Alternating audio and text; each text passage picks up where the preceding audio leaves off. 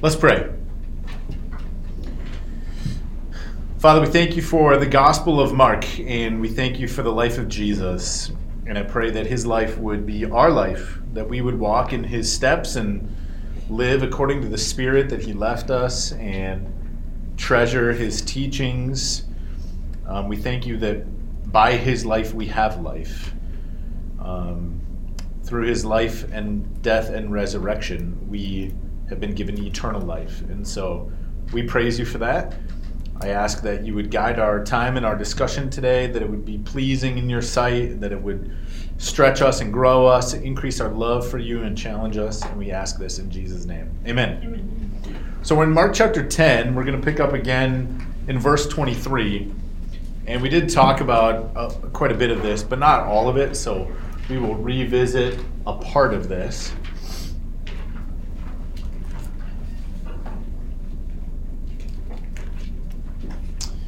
And um, verse 23 follows this interaction between Jesus and this rich young man uh, who asked Jesus, What must I do to inherit eternal life?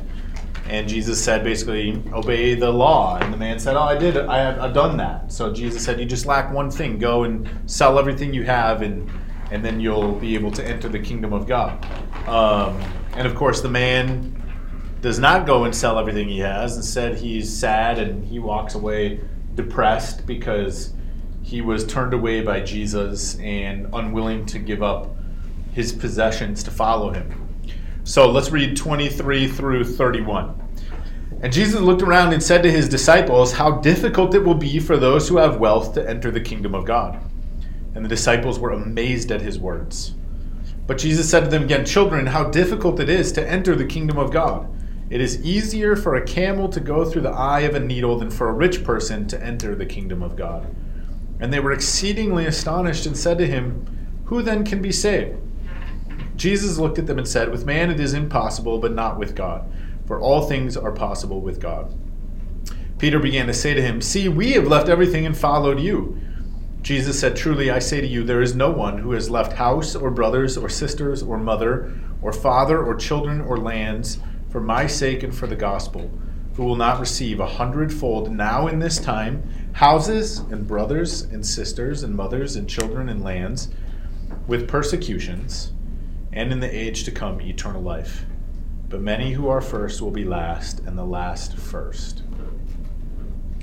So, just as a refresher, remember the shock of the disciples in hearing this teaching, right? In verse uh, 26 they were exceedingly astonished and said to him, Who then can be saved? That, that comes out of this idea that if you are rich, it is because God already favors you, right? So if if the people that God already favors can't enter the kingdom of God, then who can enter the kingdom of God? The assumption is basically nobody. It would be either uh, those favored by God or nobody, right? And Jesus only adds to the shock here by saying, yeah, it's impossible to enter the kingdom of God by the will of man. All right. So, um, verse 24, I think, also addresses a common misconception. Hi, guys. Welcome. Good morning. Again, you can move the desks around to accommodate your family. Um, so, so we got a couple misconceptions that we are addressing in this text. The first one is that if you're rich, it's because God favors you, and therefore, you know, you're blessed and accepted in His eyes. That's simply not true. Wealth is irrelevant in the kingdom of God. But you've also got verse 24 here. Um, Jesus says in verse 23, How difficult it will be for those who have wealth to enter the kingdom of God. And then verse 24, the disciples were amazed at his word. And then Jesus clarifies, children, how difficult it is to enter the kingdom of God. So the other misconception is that it's actually not that hard to enter the kingdom of God. Right? That's that's the belief that the, the rich young ruler had. He came to Jesus saying, What must I do to inherit eternal life? Jesus is like, What does the law say? And the guy says this, and I've kept it all. Right? So this is a person who thinks that his own righteousness is actually sufficient in the eyes of God. And Jesus is going to destroy that misconception as well. So All right, then we've got you know this this we talked about this kind of the end of the class last week, the temptation to kind of smooth out the teaching of Jesus and say no no the eye of the needle it's about this gate in the wall and, and a camel could squeeze through it it just has to take off all of its baggage. Um, no, that's not true, and that's not what Jesus is saying. Jesus is very emphatically saying it's impossible for anyone to be saved by human efforts. You cannot do it. Okay. And then you have verse 28. You got to love Peter because Peter is always scheming, right? And he says, "But Jesus, look, we we've done this. You know, that rich young man who was turned away, who didn't want to give up everything for you, we have done it, right? So we have earned your blessing in the kingdom of God, haven't we?" And um, and Jesus, in response, kind of changes the subject.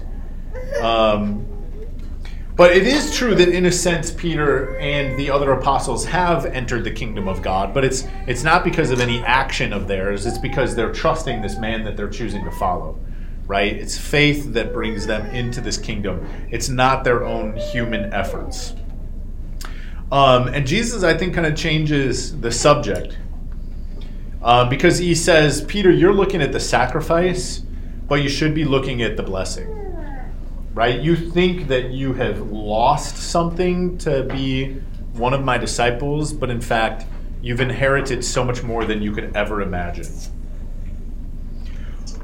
Any thoughts or questions on any of that? Comments?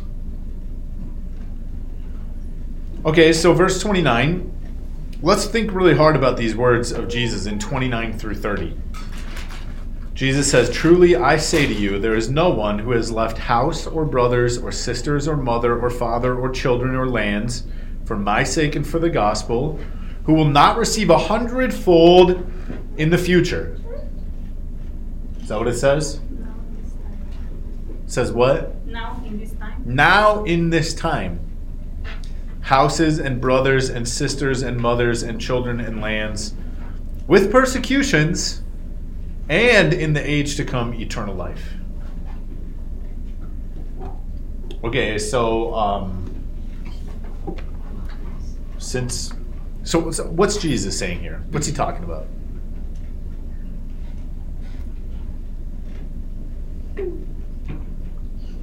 Did you become a Christian and get you know a beach house and a and a forest cabin? Did you become a Christian and have many more children and a second mom and another father, brothers, sisters? What's Jesus talking about? In verse 30, he says, now in this time. Does he mean that? Like, we all understand that there are riches to be inherited in the kingdom of God forever once we step into heaven, right? We get that. But what's this business that Jesus is saying to Peter about? Peter, don't worry, you left your family, but there will be more family. And you left your home, but there will be more homes. My commentary says the rewards in the in the present to which Jesus refers might be the benefits of believers being one family and sharing their means with those in need.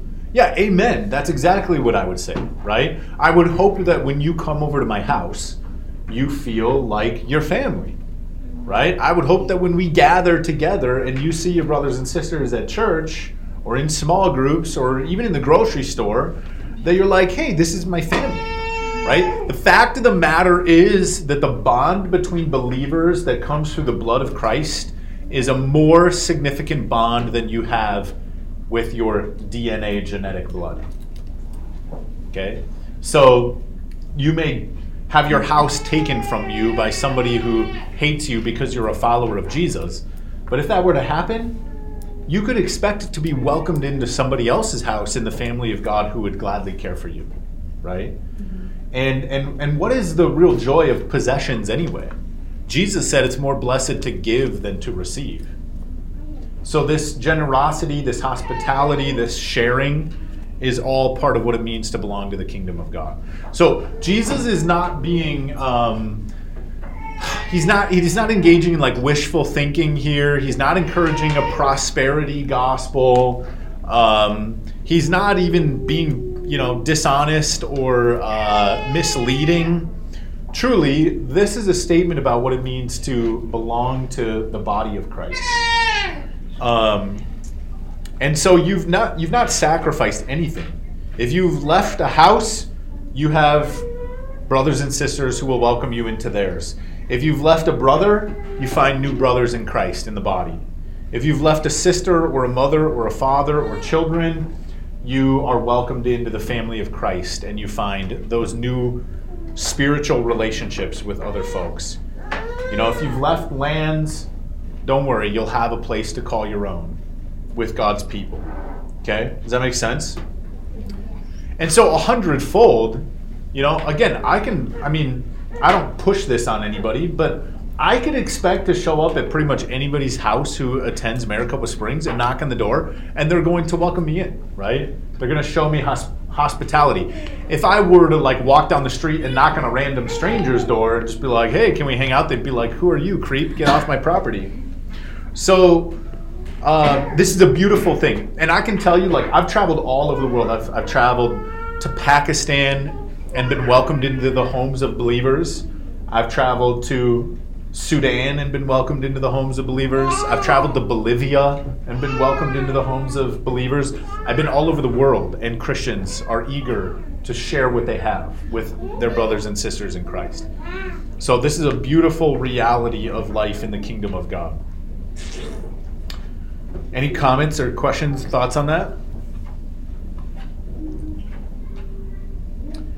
Okay, but that's not the only thing that Jesus promises. What else jumps out at you in verse 30 that Jesus promises us that we will have because of our commitment to the gospel?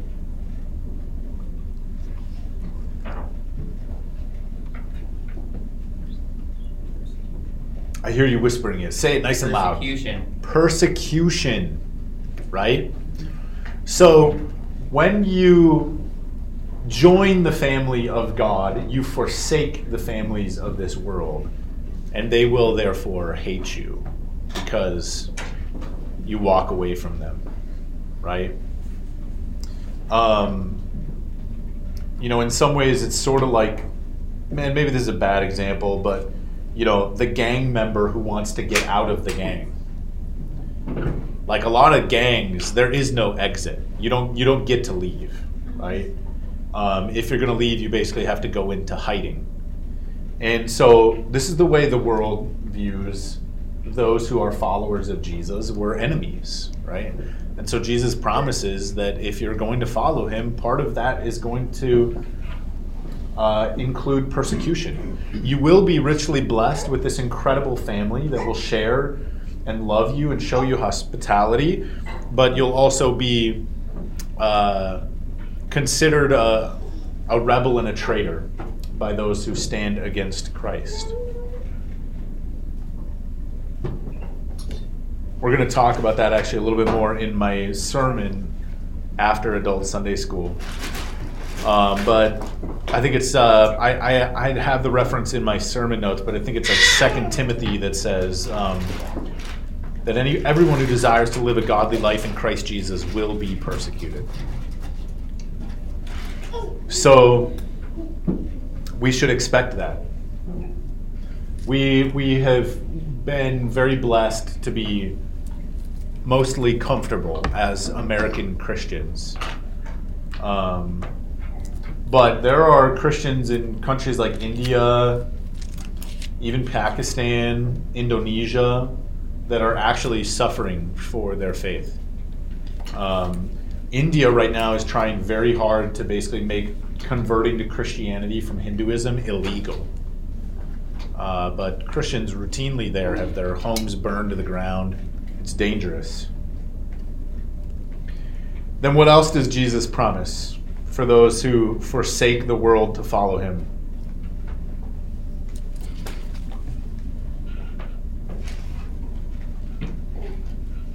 Right at the end of verse 30. Eternal life. Eternal life. Can you even imagine that? You cannot even imagine that. I I would be willing to bet that if you went to a guy like Bill Gates and said, "Would you be willing to spend ten billion dollars if you could buy another twenty years of life?" How do you think he would respond to that? No. Yeah, right. I think he'd be like, "Yeah." You know, maybe I wouldn't want to be like, you know, 90 years old. I would want a body that's more like maybe my 40 year old body. But yeah, if I could, if I he has enough money that if he had the power to extend his life 20 years, I think he'd write a check for 10 billion bucks for that. Um, and so there is a rich, there are riches beyond riches in something like eternal life, everlasting life. Um, and of course, in the age to come where there is eternal life, what is there not any of?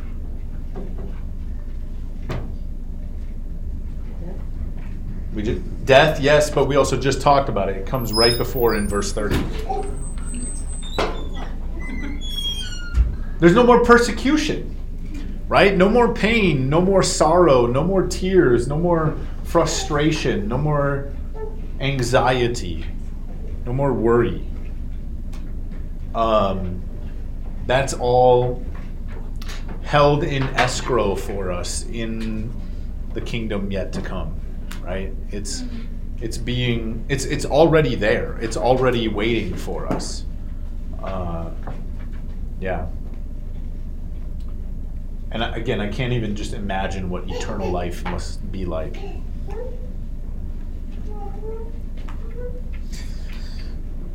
Okay, then verse 31. Many who are first will be last, and the last first. What does it mean?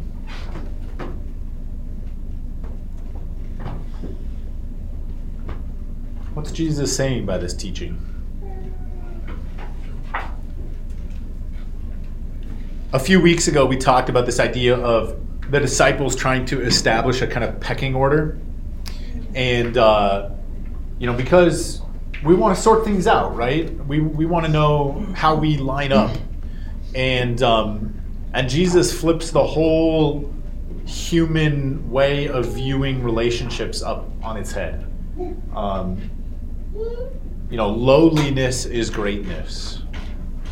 And, uh, and the kind of human greatness that we think of power and wealth and prestige and accomplishments means nothing. Who's the guy that just retired from football this week? Tom Brady? Is that the right guy? Uh, I think he retired, but I don't know. Yeah, he retired, but like he's going out as like the greatest in. I don't know anything about this. I just happened to get my hair cut, and they were, you know, putting they had sports on the TV, and so they were talking about this guy. I don't know anything about him. The point is, they were pretty much saying he's the greatest in football history, and like maybe one of the greatest athletes ever. In the kingdom of heaven, nobody's gonna know his name. Nobody's gonna care. He will be irrelevant, right? Unless he gives his life to Jesus, and then he has greatness by virtue of his relationship to Jesus. But here's a guy that for decades people will be saying his name, and in the kingdom to come, nobody will care, right? And in the kingdom to come, I can tell you about a man in uh, Kenya, in this little town called Kakariko, Kakoriko, and uh, no, Enkorico. He's the pastor of Enkorica Baptist Church. There's like 20 people that go to church there. He will be great, right? Angels will actually sing his praises. Less than Jesus, of course, right? All the glory will go to Jesus. But Jehoshaphat in Enkorica Baptist Church will be greater than Tom Brady, right? Greater than the greatest person than you can imagine. Because that's how the kingdom of God works. Any other th- thoughts, questions, comments on that?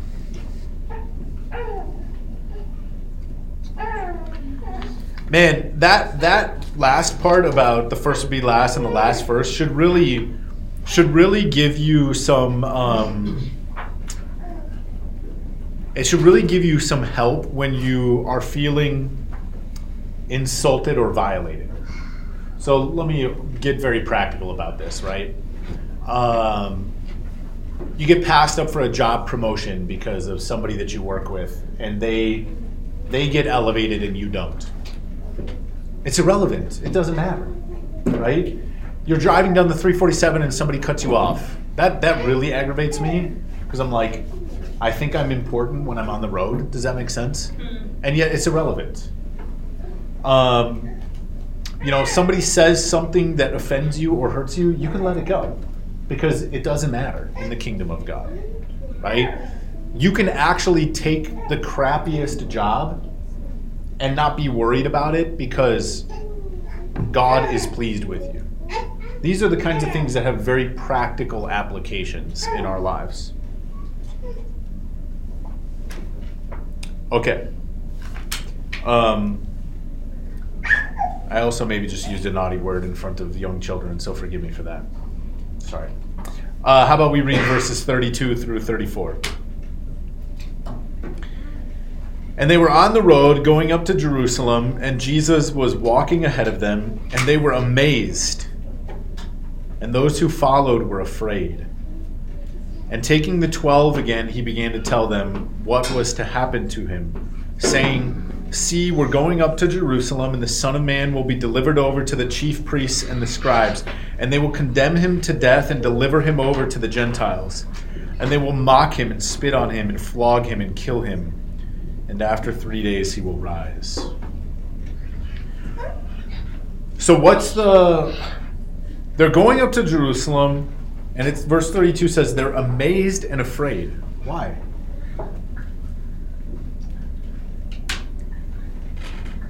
Why would the followers of Jesus be amazed and afraid at this point?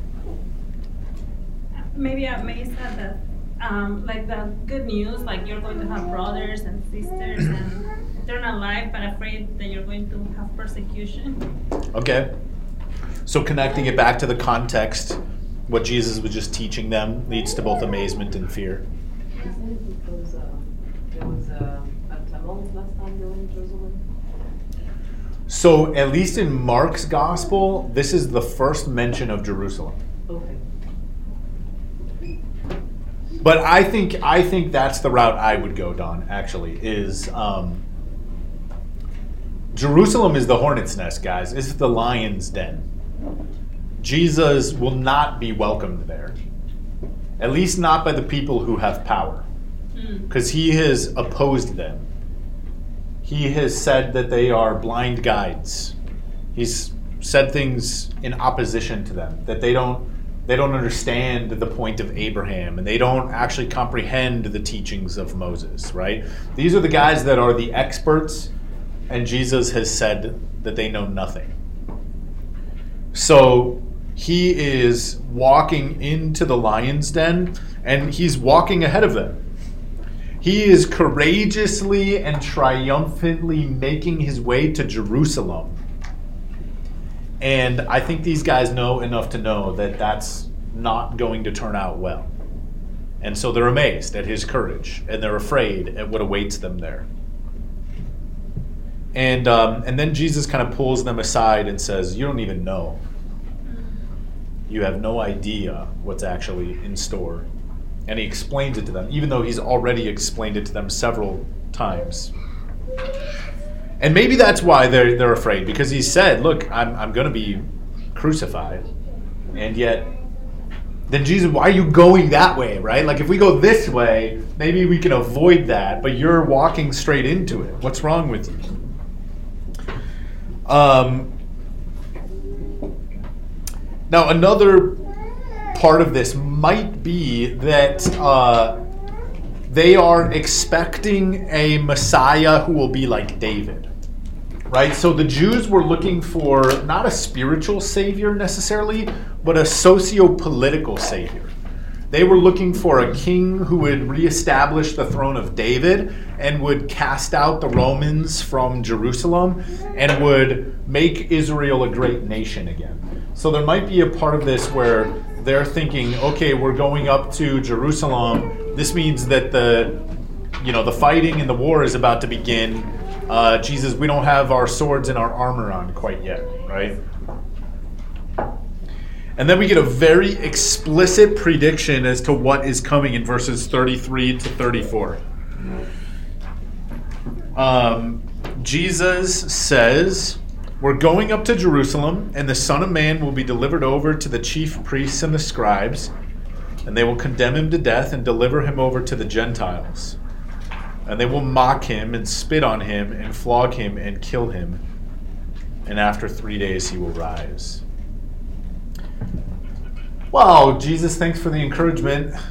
You know, we're we're afraid as we're making this journey, and um, that doesn't really help. You know, speak some kind and tender, hopeful words to us.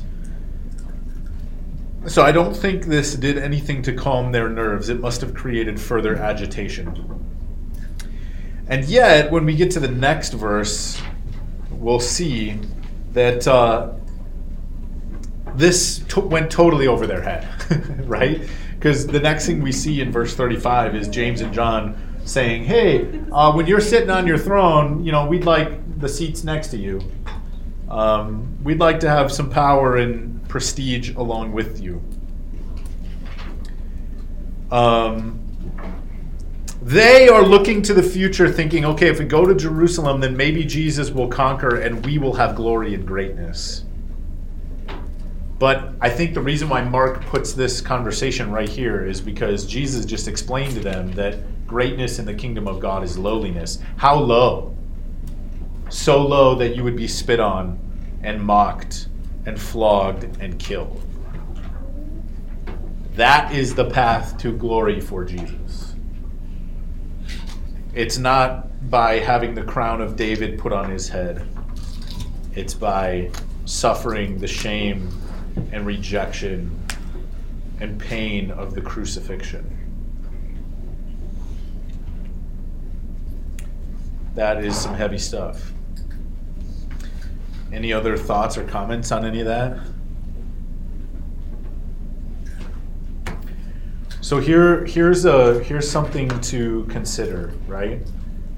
When you're feeling like you have already been brought low and you ask God, how much lower must I go? Mm-hmm. What would be the answer?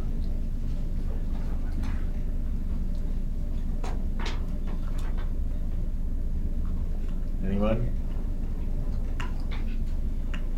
I would say still a little lower. Right? And when you get there and you go back to God and you're like, is this low enough? I think you would hear him say, still a little lower.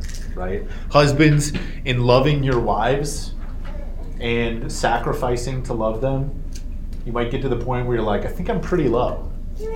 But if you were to bring that before God, he would say, no, no, you can go a little lower still.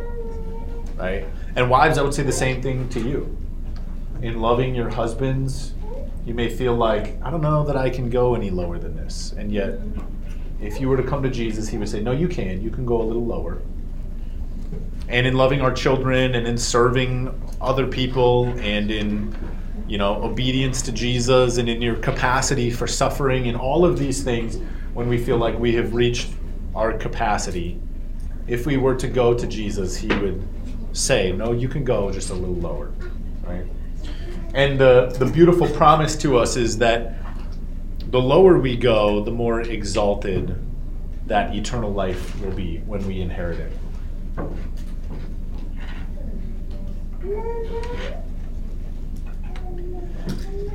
I was just thinking like Jesus is God and he knows what is going to happen and he is willing to go and be mocked, spit, flogged. And I don't think many of us get um, spit on, you know, like. Yeah. Yeah. Totally. Yeah, we think that, you know, we've suffered greatly because of you know, our boss might say, "Hey, you know, don't don't keep your Bible on your desk. Can you like put it in your drawer?" Suffering, great suffering I've endured.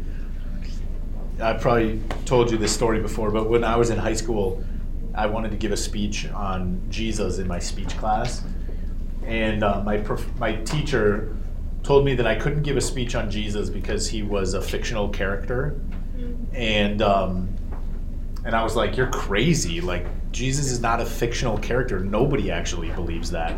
And so she sent me to the dean's office, and I got in huge trouble for like mouthing off to my teacher. And, um, you know, I thought like I was being persecuted. And I was, right? Like this much. Um, not much at all. Nothing, nothing compared to what Christ endured. Let's look at Philippians 2, because this, this passage relates. This is a profoundly powerful picture of the humility of Jesus.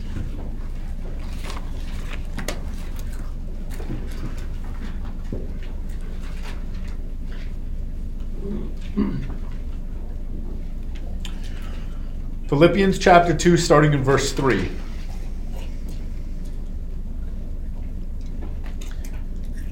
This is the Apostle Paul. He writes, Do nothing from selfish ambition or conceit.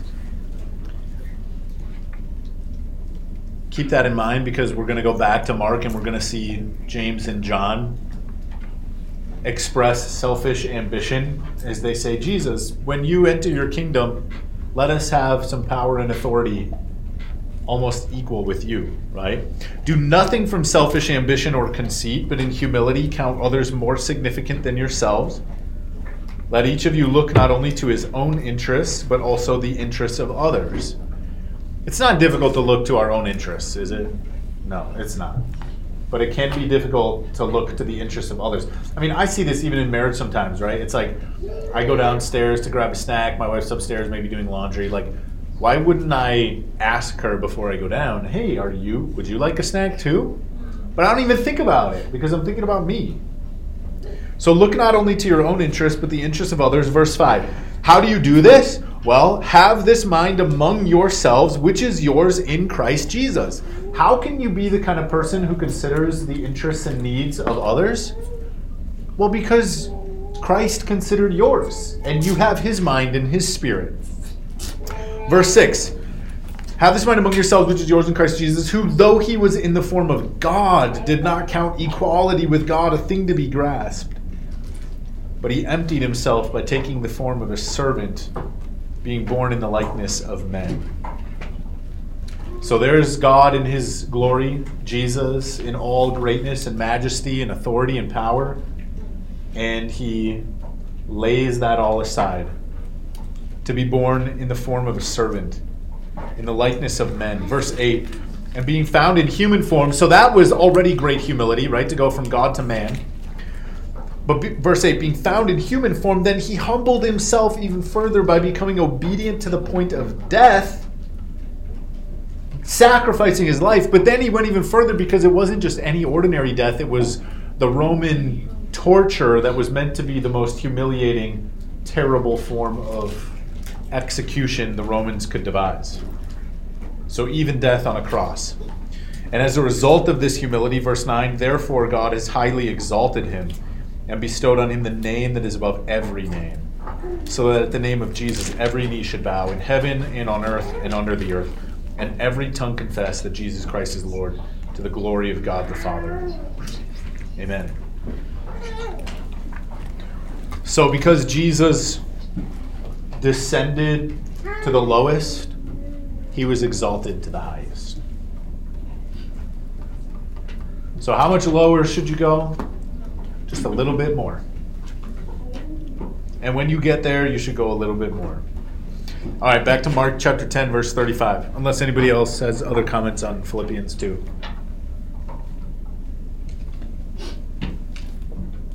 All right.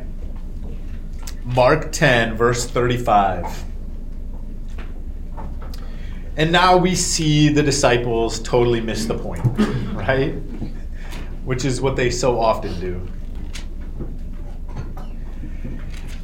It says, And James and John, the sons of Zebedee, came up to Jesus and said to him, Teacher, we want you to do for us whatever we ask of you. Oh, if you have little kids, have you ever seen this trick played? Hey, hey, I want, I've got a question for you, Dad, but I, I want you to just uh, say yes before. Will you, will you be willing to do this for me? Um, we want you to, verse 36, or verse 35, we want you to do for us whatever we ask of you.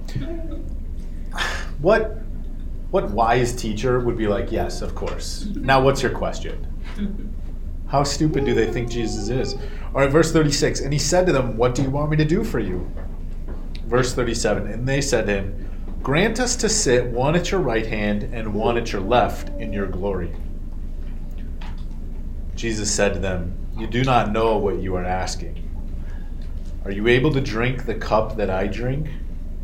Or to be baptized with the baptism with which I am baptized? And they said to him, We are able. And Jesus said to them, The cup that I drink, you will drink. And with the baptism, baptism with which I am baptized, you will be baptized. But to sit at my right hand or at my left is not mine to grant, but it is for those to whom it has been prepared. And when the ten heard it, they began to be indignant at James and John. What? You guys want to be first? You asked the question before we had a chance? How dare you? 42. And Jesus called them to him and said to them, You know that those who are considered rulers of the Gentiles lord it over them, and their great ones exercise authority over them. But it shall not be so among you. But whoever would be great among you must be your servant, and whoever would be first among you must be slave of all. For even the Son of Man came not to be served, but to serve, and to give his life as a ransom for many. Man, that's some heavy stuff. All right, so verse 37 these two men, James and John, are ambitious for glory. And remember, Philippians 2 said, Do nothing from vain, amb- selfish ambition. Thank you. And uh, this request is driven by selfish ambition. Um, and yet, verse 38, Jesus says, You don't know what you're asking. You have no idea what will be required of you in order for you to have the kind of prominence and authority you will have. So, what is the cup that Jesus is going to drink? This is some biblical imagery that is important for us to be aware of.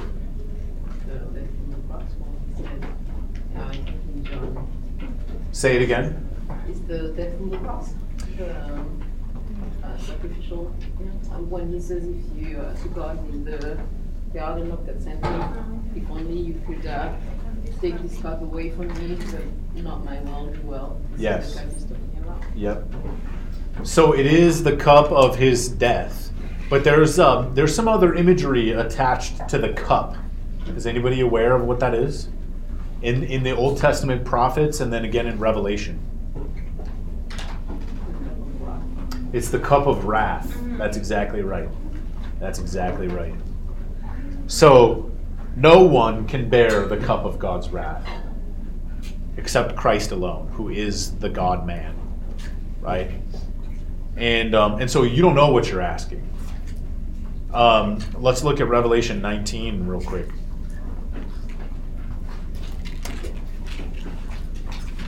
This is a terrifying passage.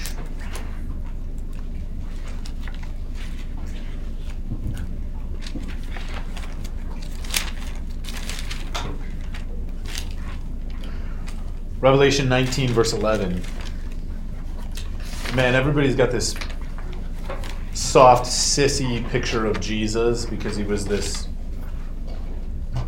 gentle carpenter man from Nazareth. Um, and he was gentle. But he was also studly enough to endure the cross after the beating that he received. But this picture of Jesus is often left out of our discussions about Christ. Revelation 19:11. Then I saw heaven opened and behold a white horse, the one sitting on it is called faithful and true, and in righteousness he judges and makes war. His eyes are like a flame of fire and on his head are many diadems, those are crowns. And he has a name written that no one knows but himself. He is clothed in a robe dipped in blood, and the name by which he is called is the Word of God. And the armies of heaven, arrayed in fine linen, white and pure, were following him on white horses. From his mouth comes a sharp sword with which to strike down the nations, and he will rule them with a rod of iron. He will tread the winepress of the fury of the wrath of God the Almighty. On his robe and on his thigh, he has a name written King of Kings and Lord of Lords.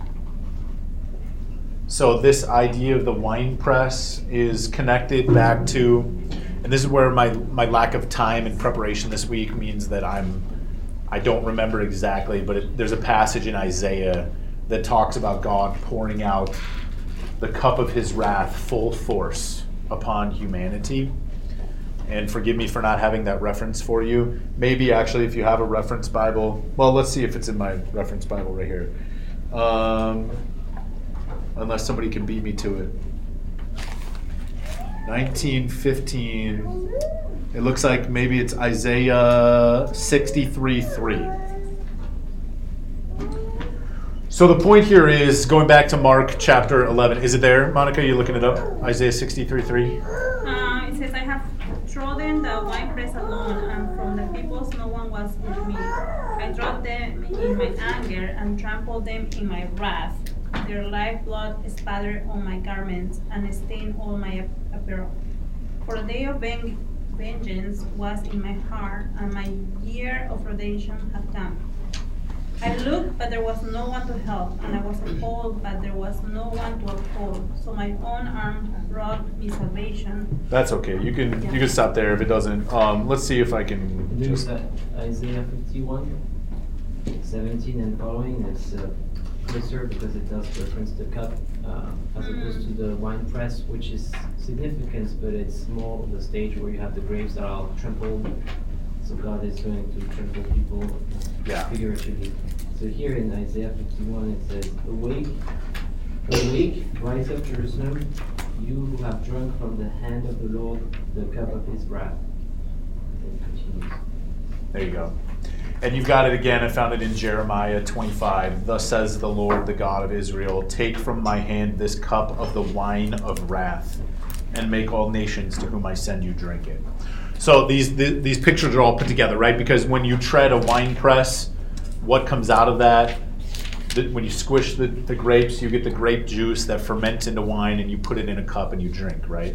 So, and this is why the cup that Jesus passes around is full of wine that represents his blood that leads to the new covenant, which is a covenant of grace, not not wrath. Yes. Uh, there's also Revelation 14, uh, Revelation 14, 19 20. Yeah. You want to read some of that for us?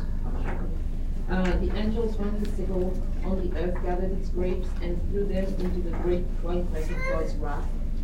They were trampled in the winepress outside the city, and blood flowed out of the press, rising as high as a horse bridle, horse's bridle for a distance of 1,600 stadia. Yeah. Yeah, that's heavy stuff, right? so this imagery is, is very significant in the Bible. Um, and Jesus is saying to James and John, guys, you, you don't you, you don't have the slightest clue what you're asking.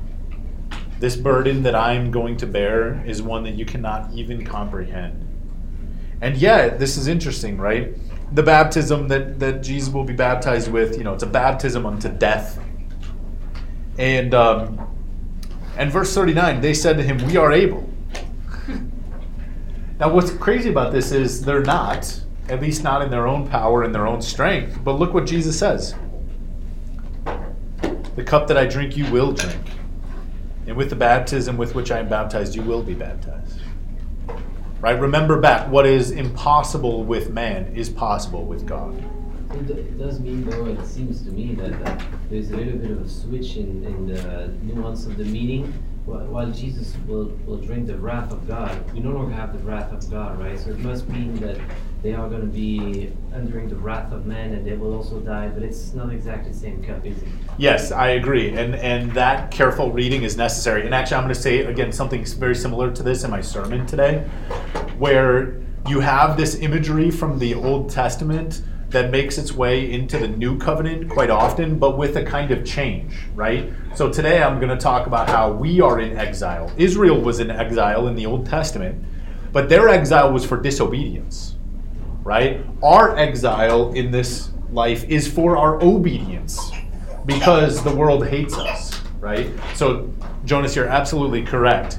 Um, they will drink, not in exactly the same way, but they will suffer the wrath of man because of their commitment to God. And they will be able to stand under it, not because they are competent in themselves, but because what is impossible with man is possible with God. So that's excellent, man. Thank you. Um, yeah, and and we know at least from church tradition that the both of these uh, disciples were martyred. Um, I don't know their particular stories. Um, all right, so. verse 20 to sit at my right hand and at my left is not mine to grant but it is for it is for those for whom it has been prepared. Um, who does sit at jesus left hand or right hand? We don't know. Uh, that's not been revealed to us. Um, but we do know from revelation that actually we we all as believers get a place of prominence that's even greater than that. Right? Should we look at that? I think it's Revelation chapter 3. We'll find it.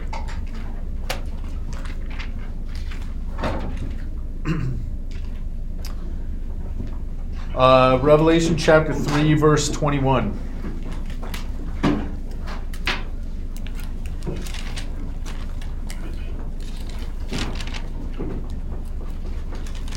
Jesus says, The one who conquers, I will grant him to sit with me on my throne, as I also conquered and sat down with my Father on his throne. So, for those who are faithful and love Jesus and persevere, we don't get a place of prominence to the right or the left. We actually get to be co heirs. We get to be co rulers with Christ in eternity. So these guys, in many ways, although they were ambitious and asking for something great, they actually should have asked for something even greater. Because Christ will grant us greater things. And then, of course, you have the jealousy and the bickering and the infighting. Verse 41 When the ten heard it, they began to be indignant at James and John. How dare you guys? And Jesus then called them to him and said to them, You know that those who are considered rulers of the Gentiles lord it over them, and their great ones exercise authority over them. Uh, I don't mean to like get political here, but maybe you are aware of this that once a year there's this uh, conclave of wealthy, powerful international leaders and they gather at this fancy uh, resort town in Switzerland called Davos. It's the World Economic Forum. And these people all fly in on their million dollar jets to get together and talk about how they're smarter and better and wealthier and more powerful than everybody else. And they make these decisions that, through various corporations and political entities, influence how the world works. And, um, you know, I'm sure while they're there, they're eating fancier meals than any of us could imagine. They're certainly staying in a resort beyond what most of us have the means to stay. They got there on private aircrafts, and, you know, the whole thing is just incredibly swanky. And if you were to have a private conversation with one of those people, I'm sure that they would express to you that they think they're better than you. That's why they get to go to these things and you don't. So Jesus says, You know that those who are considered rulers of the Gentiles lord it over them, and their great ones exercise authority over them. That's how the kingdom of this world operates. Verse 43 But it shall not be so among you. Whoever would be great among you must be your servant, and whoever would be first must be a slave of all. So, again, if you want to find greatness in the kingdom of God, that greatness is to be found in lowliness. Verse 45 For even the Son of Man came not to be served, but to serve, and to give his life as a ransom for many. Philippians 2 already talked about that. But if there was anybody who could show up on the scene and be like, I am great, give me honor and praise and glory, it was Jesus. And yet that's not what he did. He came to lay his life down and um, to show us what humility looks like. Anybody have any final thoughts on any of that?